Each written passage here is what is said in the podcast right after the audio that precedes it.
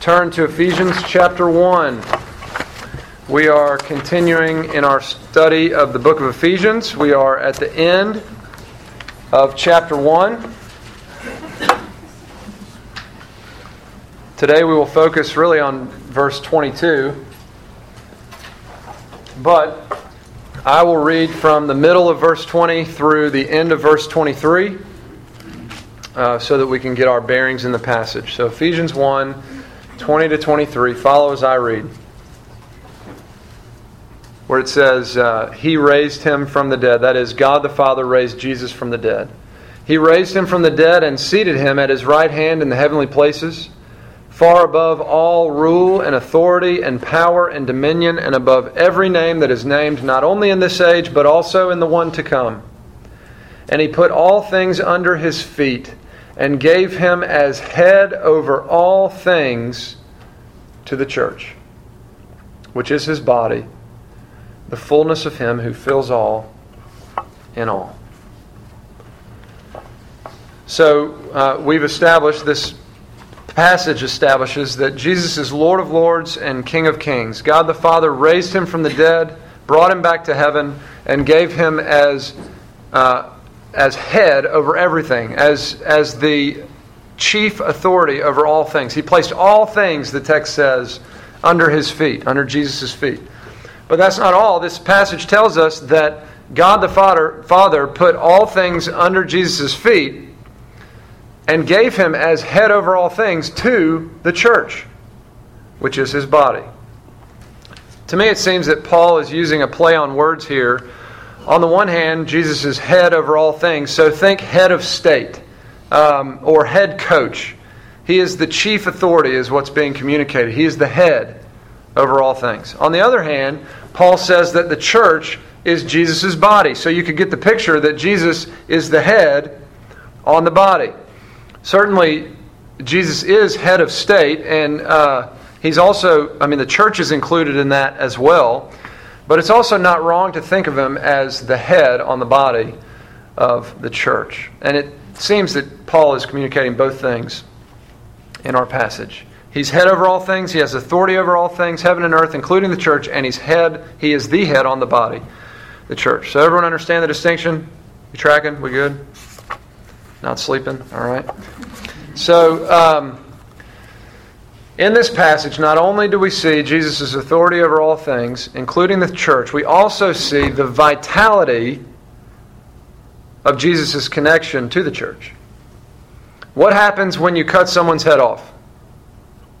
They die. They die immediately.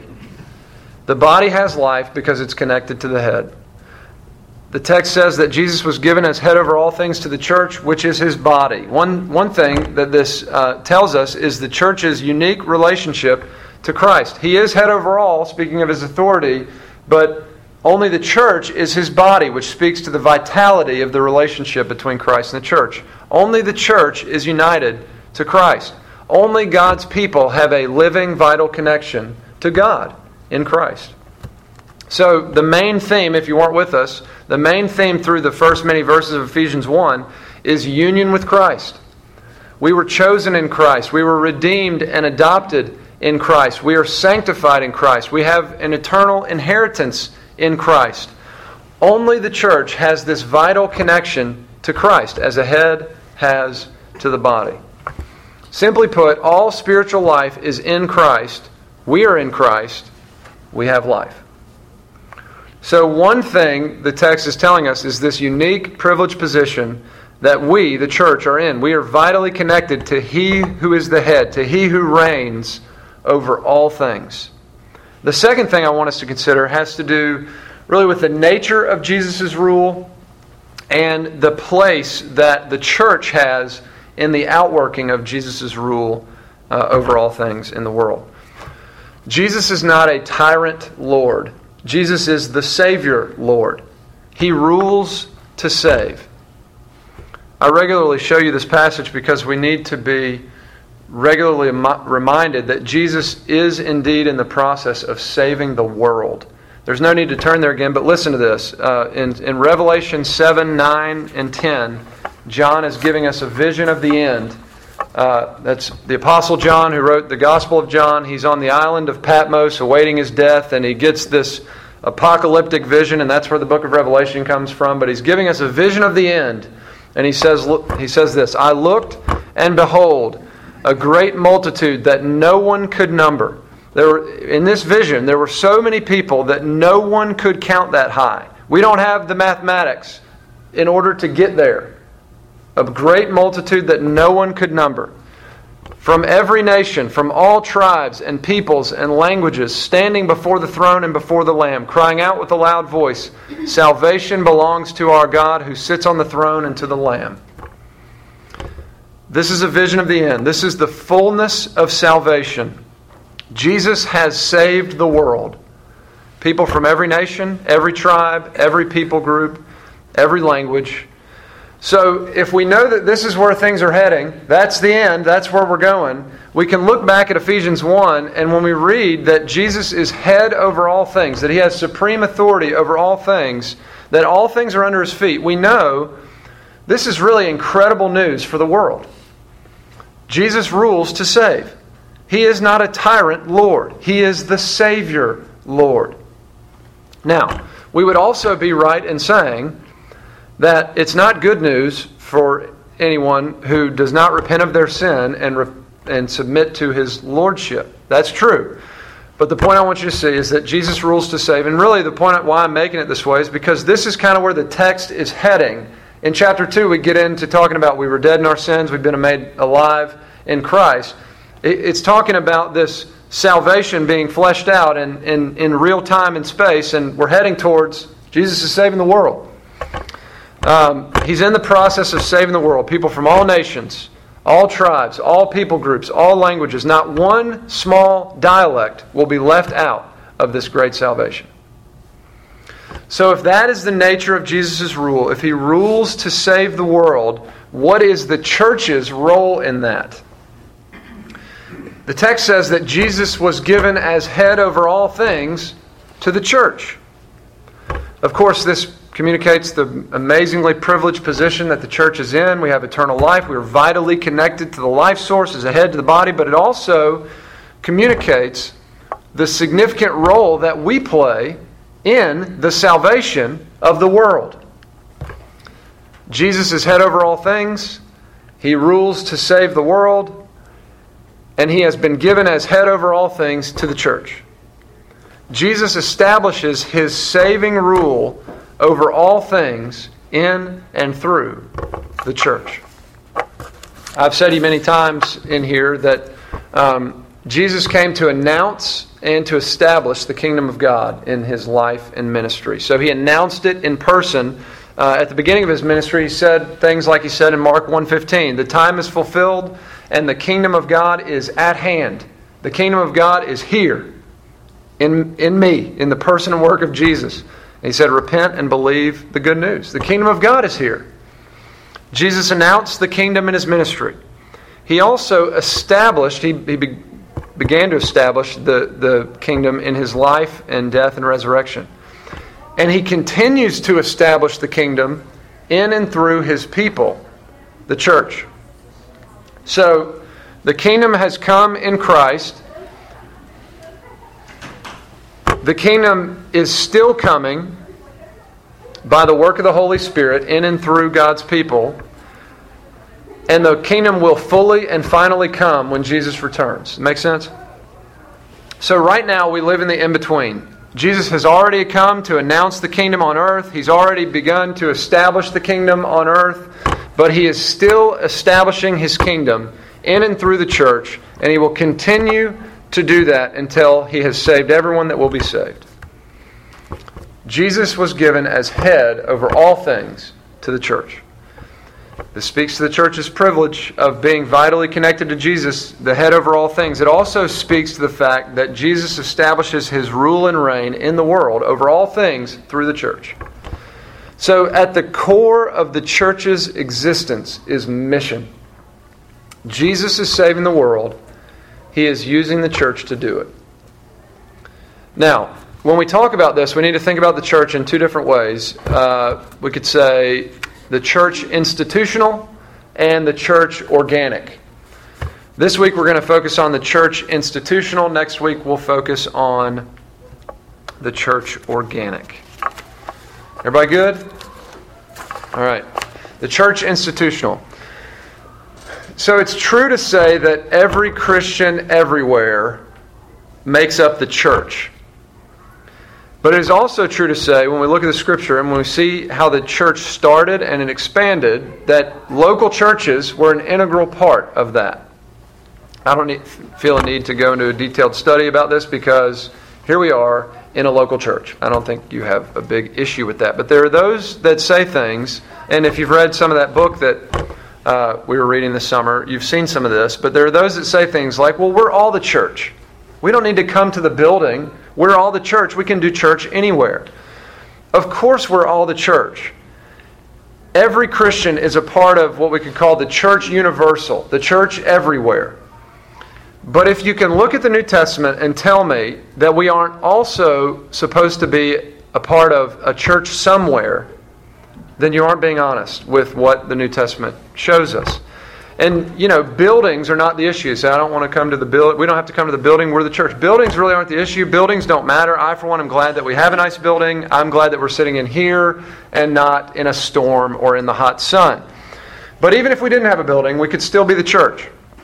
What makes the church an institution is the fact that we have order. We have a spe- specific government structure. We have instructions for that government structure in the scriptures. We have things that we are to believe and things that we are not to believe. We have a specific mission in a specific place. All that to say, if you ever run into somebody, and you're bound to, that says, Yeah, I'm a Christian, but I don't need to go to a building because we are all the church. I would say the building is not the issue. But if you can show me a place in the Bible where you can be a faithful disciple of Jesus and making disciples of Jesus apart from the church on your own, um, I don't think you can. They might say, well, where does it say that you have to be a part of a church? And this is where I would show them. You know, maybe not chapter, verse, this is what it says, but this is what I would show them. So turn to Matthew 28.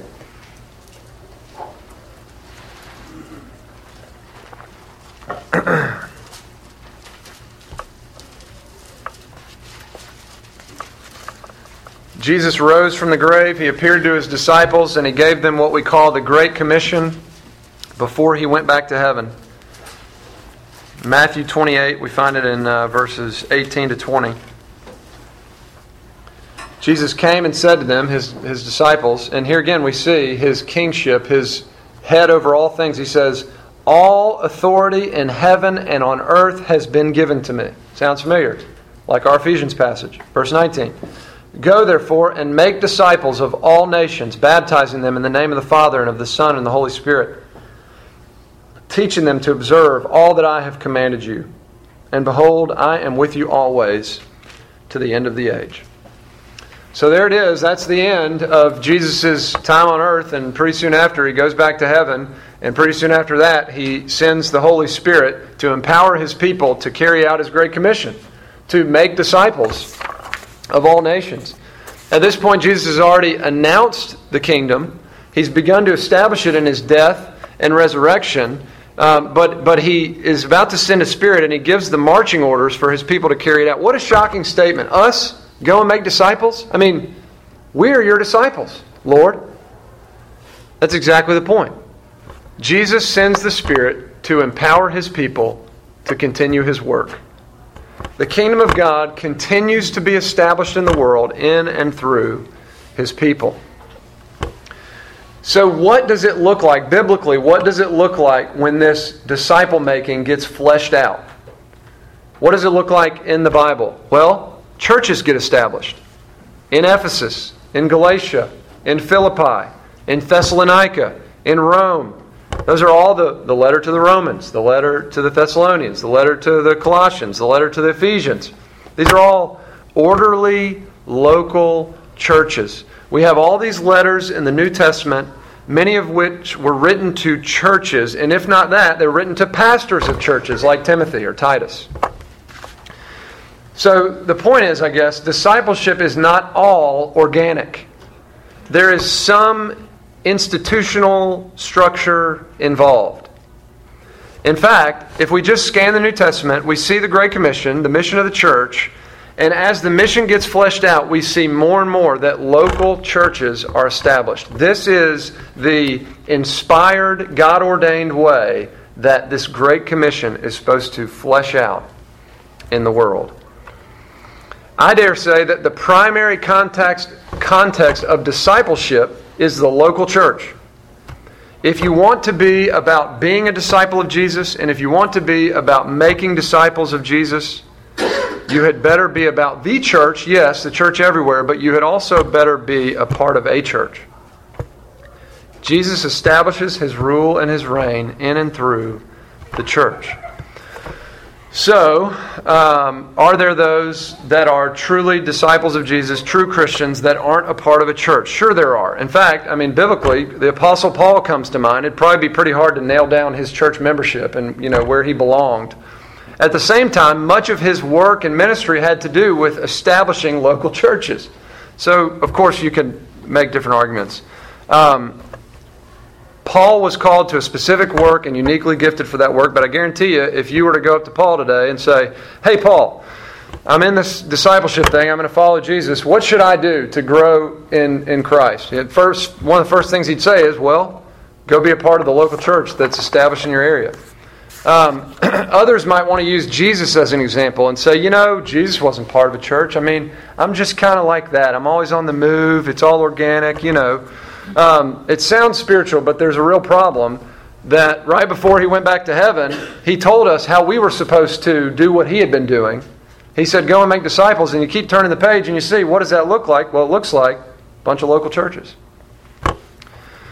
I'm not saying there aren't Christians outside of local churches, there are, but the question that I want to answer is as a Christian, how should we seek to be a ever growing, more faithful disciple of Jesus. As a Christian, how should I seek to make disciples for Jesus? The church is central to being a disciple and to making disciples.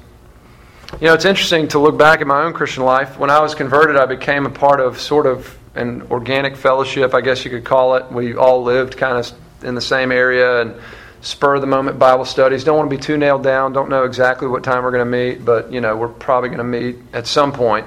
Late night fellowship and prayer, and you know it's not bad stuff. But we used to look at the institutional church in a negative light because you know it needed to be more organic, like like what we had in our little know-it-all group. Well, let me tell you, looking back at that, it really isn't very impressive at all. Uh, there wasn't a great deal of spiritual health with a bunch of 22, 21 year olds coming up with ideas and sensing what you know God was saying that day. You know why? Because to grow as disciples, we're intended to live in the context of a local church with structured government, with pastors and teachers, with doctrinal statements, with orderly worship. Is the church organic? Yes, it is. But the church is also an institution and in order to grow like the Lord intends us to grow, we need to be a part of the institution of the church. You know, it's amazing to look back at my last seven or eight years. I've only been a Christian about eight years, I think, and uh, to see the change in growth rate as I became a part of a church. When the, when the church became an integral part of my Christian life. Now, don't get me wrong. I mean, I was on the fringe of church life as a young Christian. I attended a church. I was a part of different ministries, Christian things. I even worked for a campus ministry on campus at UT. But that ministry was not part of a church. My regular fellowship was not part of a church. So my early Christian life could be summed up like this I go to church, but the majority of my Christian life is disconnected from the church. And then in my third year, of Christian life, I joined the staff of a church. So naturally, I'm going to be more a part of the church. But for the last five years, I've been on a church staff. And one of the great blessings for me, having been on a church staff now for five years, is that I have now become a committed member of a church. I, um, I've had people above me speaking into my life, which you don't have in the organic fellowship with a bunch of 21 year olds. It hasn't always been that way. I, I, uh, but I've come to see that's the way that God wants us to operate under authority. There's great, you know, lots of passages in the Bible that talk about the authority that we submit to. Under the authority of Jesus, yes, but Jesus establishes his authority in and through the church, and the church has its own authority structure. That's the way he wants us to operate, under authority. He wants you to follow him. He also wants you to follow the leadership in your church. You, I'm not saying that you guys aren't doing that. Uh, if anything, hopefully affirming uh, where we are today. But you really can't disconnect leadership in a local church from following Christ because that is the way that He has ordained to make disciples. Of course, that's not the only benefit of being in a church, um, but we're talking about the institutional church. We'll talk about some of the organic benefits next week. All to say, if you want to grow more as a disciple of Jesus, one of the main things you need to do is to become more a part of your church. Also, if uh, we're going to be serious about making disciples for Jesus, we need to see that the church is central to that as well. That's not to say there's not individual responsibility in the Great Commission. There is. We all need to feel some sense of individual responsibility for go and making disciples, for reaching people for Christ, wherever God has placed us. But what do you do when you reach them? Jesus said, Go and make disciples. Then he explained how baptizing them, teaching them all that I have commanded you. You don't need to feel the full responsibility for that because those things happen in the church. I would say step one for making a disciple is bringing them into the church where they can be baptized if they haven't been, where they can be taught uh, faithfully week in and week out. And I'm not saying that's when the work of discipleship is done for you. I, I think you should feel some sense of uh, responsibility for this person's spiritual maturity, whoever it is, because God has arranged for you to be that person, that connecting point to the church in their life. And certainly, you don't want to be telling them things that contradict things that are being taught here. I don't think any of you are. But I'm trying to get you to see that it takes a community to make a disciple. It takes a community to make a disciple, the church community. So here's some practical application and a bit of a challenge for you because I know you love that. Um, think of a person in your life that is either not a Christian or might be a Christian but is removed from the church, has been for some time. Start praying for them. Start praying for them this afternoon. Start praying specifically for opportunities and open doors to talk about the truth with them. Then at some point before Christmas, pray, and I'm going to come back to this. So I'm going to be on you. At some point before Christmas, pray for the courage and work up the courage to ask them to read through a book of the Bible with you. I've mentioned that little red book called Evangelism by Mack Stiles. He's one of the pastors, or elders rather, at uh, a church in Dubai. It's a Muslim culture. If you're not evangelizing, in Dubai, your church isn't growing because no one's coming to church. Um, they're Muslim. But they're, they've had to be evangelistic in order to engage the culture. And they just have some great things to say in that little book called Evangelism. But um, one of them is that, you know, evangelism is a community project. I mean, making disciples takes a community. And how refreshing it is to know that if you're sharing Christ with someone and you're studying through a book of the Bible with someone, you can bring them into contact with other people in the church community that are going to do the same. And they're going to complement what you're doing in their life. There's great strength in that. Okay, back to the, the challenge. Work up the courage, pray for the courage to ask someone to read a book of the Bible with you. He also says in that book, not back to it all the way, that the best evangelistic tool, this is somebody that's been very evangelistic, the best evangelistic tool that he knows is to ask someone to study a book of the Bible. Because it doesn't put all the pressure on having a home run conversation and did they get it, did they not? You know, you don't know. I mean, take that pressure off, say, Are you interested in the Bible? Would you like to read the Bible with me? We'll study the book of John or whatever. Okay. If you get there, when you get there, I'll be glad to recommend a book and resources for that book. Um, but don't start there. Don't call that person next month and say, hey, uh, we haven't talked in seven years. Do you want to study a book of the Bible? You know, that's weird. We don't want to be weird. Um, I mean, that's not terrible, but it, I think there are better ways. Ask them to grab lunch next week. You know, begin to reconnect. Begin to, if you haven't seen them in a long time, I mean, learn their wife's name or learn their kids' names or learn who they work for, whatever. But the people on your mind, begin to reconnect with them. And then sometime before Christmas, ask them to study a book of the Bible with you.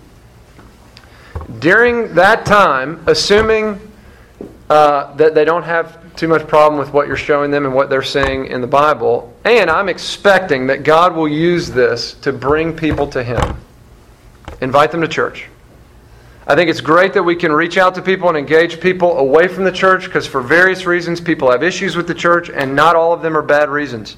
People have a lot of good reasons why they don't like the church, unfortunately, especially in a churchy culture. But we can meet them as the church and bring them into the church. um, if you get to that point, we can talk more about what it looks like to continue in the making of a disciple. The point I want you to see is Jesus rules to save the world. He uses the church. He uses us to reach those that he is saving and to disciple them. He uses the church to disciple us. In fact, you'll find this. If you start to grow in this effort of disciple making, you'll find that you're growing stronger and healthier yourself as a disciple. You're growing more um, in Christ yourself. So, does anyone have any questions or comments about that?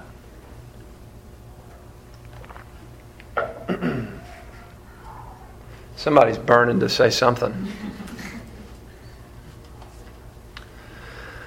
Okay, a couple other related thoughts and we'll quit. Um, I believe that every ministry, every one, would be much more fruitful and much more faithful if they operated under the authority of the local church. Uh, there's an interesting testimony to this as to why, and you guys will get to hear it during our missions conference. But Myron Thomas, who our church has loved and supported for years, um, who has had a ministry in Fraser for years that is seeking to engage young men and women and um, you know in their early teens and prepare them through high school to become godly men and women to learn how to take responsibility for things and learn how to get a job. And you know it's it's about discipleship. It's also about mentoring for work. I mean jeremy's leading an mit connected with myron. But jonathan todd asked myron because myron recently within the last year or two year started innovation church.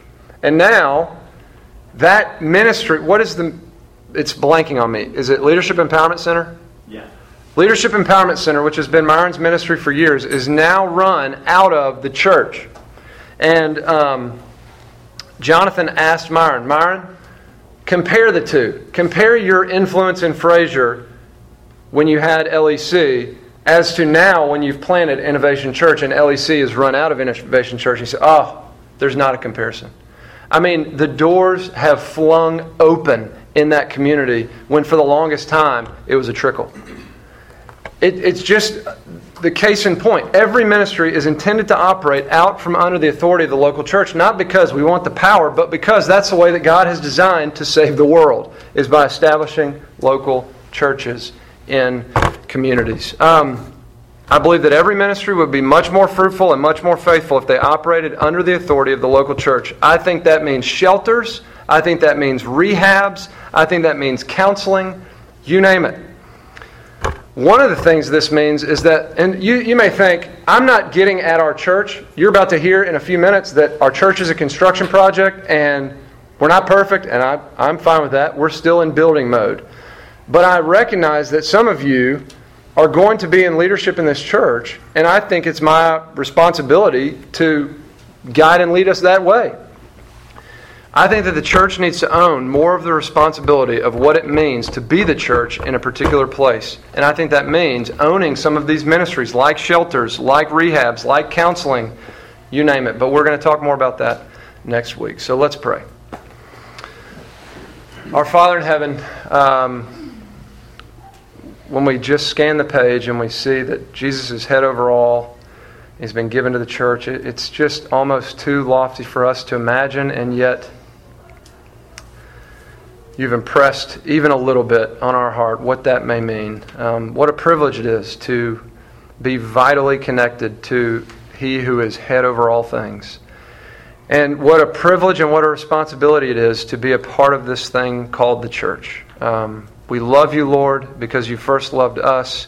We love your church because you love your church. And uh, would, you, would you help us to be more established in what you want us to be as the church, who you want us to be as Grace Evangelical Church, as the 20s and 30s of Grace Evangelical Church? Would you uh, guide and lead us in your ways? And we do pray in Jesus' name. Amen.